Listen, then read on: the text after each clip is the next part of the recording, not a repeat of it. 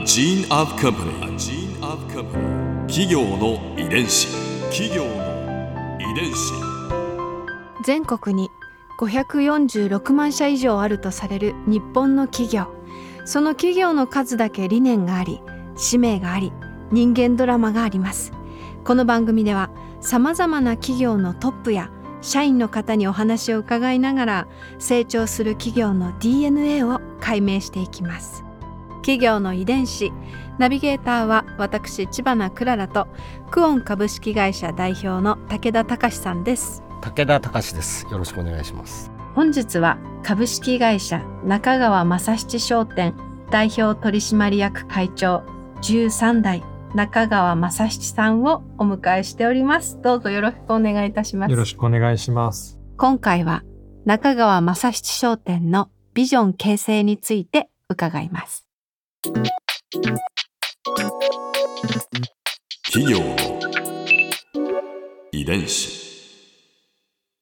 中川会長は2002年に中川正七商店に入社されて工芸業界初となる SPA 業態を構築されました。SPA 業態とは企画、製造、販売を直接行うビジネスモデルなんですが、これって工芸業界では新しかったんですか、そうですね。うんうんまあ当時 SPA 業態というとユニクロさんなんかがまさにそういう形でうんうんうんやられて、まあすごく伸びておられるタイミングだったんで、なんかあ確かにものづくりの上流から売るところまで自分たちでやるっていうのは一つの形だなと思ってそれを志すんですけど、うん工芸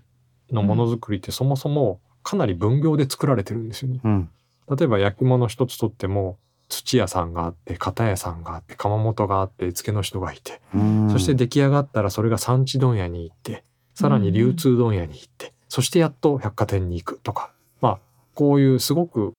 サプライチェーンが長いのが、まあこの業界では当たり前だったんですけど、うん。まあそれの難しさというか作ってる人は物がどういう形で売られてるかまでほとんど意識できてないみたいな状況で、まあ結果的に業界としては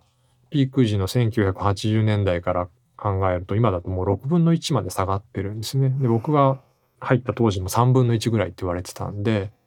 でまあそれだと何ともならないだろうなと思ったんで、まあ、自分たちでものづくりからお客さんに届けるところまでをやりきらないと多分未来はないなと思ってこういう形を作っていきます。でもきっとその間にいる問屋さんをこう介さずにっていうことはなんかこれまでのいろんなご関係性もあったでしょうしねいろんな課題があったのではと推察するんですけれど。お茶道具の商売と違ってまだそのそういうことをやりだして短かったんでそんなにどっぷり問屋さんに依存してるとかっていうことでもなかったのと、まああ、なんかそういうことを一切気にしないでやってたんで だから最初は結構怒られたりもしましたけどね。あ、そうですか。あの百貨店にお店を出し始めた頃に店百貨店の売り場を持ってると営業担当の人が週1ぐらい顔を出すのが当たり前らしいんですけどうち営業担当とかいないんで誰も顔出さないんですよね。うん。でたまに僕が行くと「お前んとこはどうなってんだよ」と「なんで挨拶に来ん?」と。いや挨拶に行って売り上げ上がるんなら行きますけど。う んそれ関係ないしそれコストでつまり上代に跳ね返って余計売れなくなるんじゃないですかねみたいな感じで思ってたんで、うん。最初はだから怒られてたんですけどまあしまいに売り上げが伸びていくんでうちだけ。うん。だから別に怒られなくなったんでそれで今もやってますね、うん。今も変わらず。今も変わらず営業担当っていうのは言えないです。すごい。空気を読まないっていうことなんかビジネスのこうね見えないルールってきっとあってどんな業界にも。なんかそれをこうあえていや、いいものってやらないいう。のはそんなこう説明をそんなにしなくても、ちゃんと届くものなんですかね。そこですね。結局売れて人気が出そうですね。なんか、あの別に業界干渉を破りたいとかじゃなくて、その業界で仕事をしたことがなかったんで、うんゼロベースで常に考えて、うん。なんでそういうことをしなきゃいけないのかがわからなかったんで、うん。だからやらなかったし、でももゼロベースで考えて必要なことはもちろんやってきたし、うん。で結果的にそのお客さんの目の前まで行って直接伝えるっていうことがまあうまくいって、まあ今の状態につながっていくっていうことですね。じゃあその変革の結かうん。赤字部門は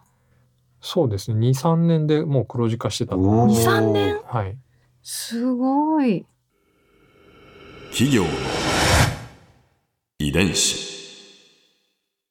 まあ2008年にはい。社長に就任されたという、はい。その社長に就任されてから何かこう自分なりに心に留めたこととか決めたこととかそうですありますか？ねちょうどその頃に今のビジョンである日本の工業を元気にするっていうものを作るんですけど、日本の工工芸。芸を元気にする。うん。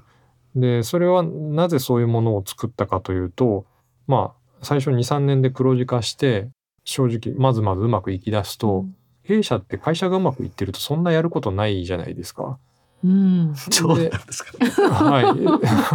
い。でそうするとなんか余計なことを考え始めて、うん何のために仕事するのかとか会社はあるのかとか考え出して、うんでまあこの先20年30年高いモチベーションで仕事をしていこうと思うと、うん別に黒字化することだけでそんなに頑張れないよなと思って、うんなんかいるんじゃないかと。うんで世の中の会社はじゃあどうなってるんだろうなと思ってうん。ちょっとなんかいろんな本とか読んだりするとうん。世の中の会社はビジョンとかいうものがあるらしいということが分かりミッション、ビジョン、そうバリュー。ですね。今で言うとミッションビジョンパーパスとかそういうものなんですけど、大手のビジョンがいっぱい載ってる本とか見つけて、うん。ピラピラ見ててであなるほどこういうものがあると頑張れるのかもしれないな、うん。利益以外にと思って。ただその本見てるとなんかいいビジョンだなって思うやつと、うん。なんかピンとこないやつもあってですね、それなんかずっと見てるとなんとなく分かってきてはピンとくるビジョンはその会社がやってることの先にそのビジョンがある感じがするつながってるんですよね本業と。あなるほど。で、はいピンとこないやつはその会社のビジネスと掲げてることがなんか全然別物のように感じられる。うん。つながってないように思える。うん。あだから僕らももしビジョンを掲げるんであれば、うん自分たちのやってることの延長にあるなんかより良い未来みたいなものをどう描くかだなと思ってです。僕が入社してから本当に毎年コンスタントにうんその廃業の挨拶に来られてたんですね。うんそのメーカーさんが。うんうんうん。で最初は何も思ってなかった。今までありがとうございました。ご苦労様でしたっていう感じだったんですけど、廃業というのは、商売をやめる。やめる。僕らのものかなり多様なものなんで後ろに何百という工房職人さんがいるんですけど、うん。その人たちが毎年コンスタントに廃業されていく。お礼を伝えに来てくださるんですか？そうですね、うん。でまあそれだとまだ穏便な感じなんですけど、うん突然やっぱり連絡が取れなくなるところとかもあったりとかして、で最初のうちは本当に残念としか思ってなかったんですけど、うんこれ本当に毎年続くからこれこのままいくとものづくりできなくなるんじゃないかっていう危機感がありうん。でまあ一消費者としてもそういう日本の伝統的なものがなくなるのは寂しいっていう思いもありうん。でかつまあ自分のところは朝屋ですけどどうやったら会社を立て直してるかっていうのはなんとなく想像ができたんでうん。できるんじゃないかと思ってこのまあ3つの思いが重なって日本の工芸を元気にするっていうビジョンを掲げるに至るんですね。深い。ここで Clara's Viewpoint 今回印象に残ったのは日本の工芸を元気にするという新しいビジョンのお話でしたなんかこの日本の工芸を元気にっていうこの一文を見て聞いただけで工芸業界のその時の今の課題それから進んでいくべき未来そしてそれを応援する者たちのこう心意気がこう全部が一緒に詰まってるような気がしてこのビジョンをまあ淡々とまお話しされてたんだけれどそのビジョンをこうゼロから作ったっていう会長も本当にすごいなってなんかそこにぶれない軸を感じるし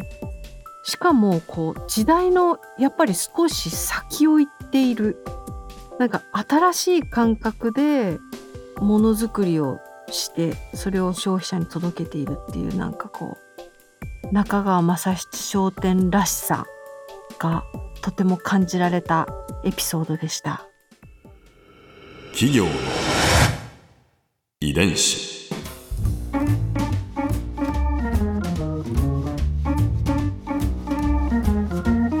この番組はポッドキャストのほかスマートフォンタブレット向けアプリオーディでも聞くことができます。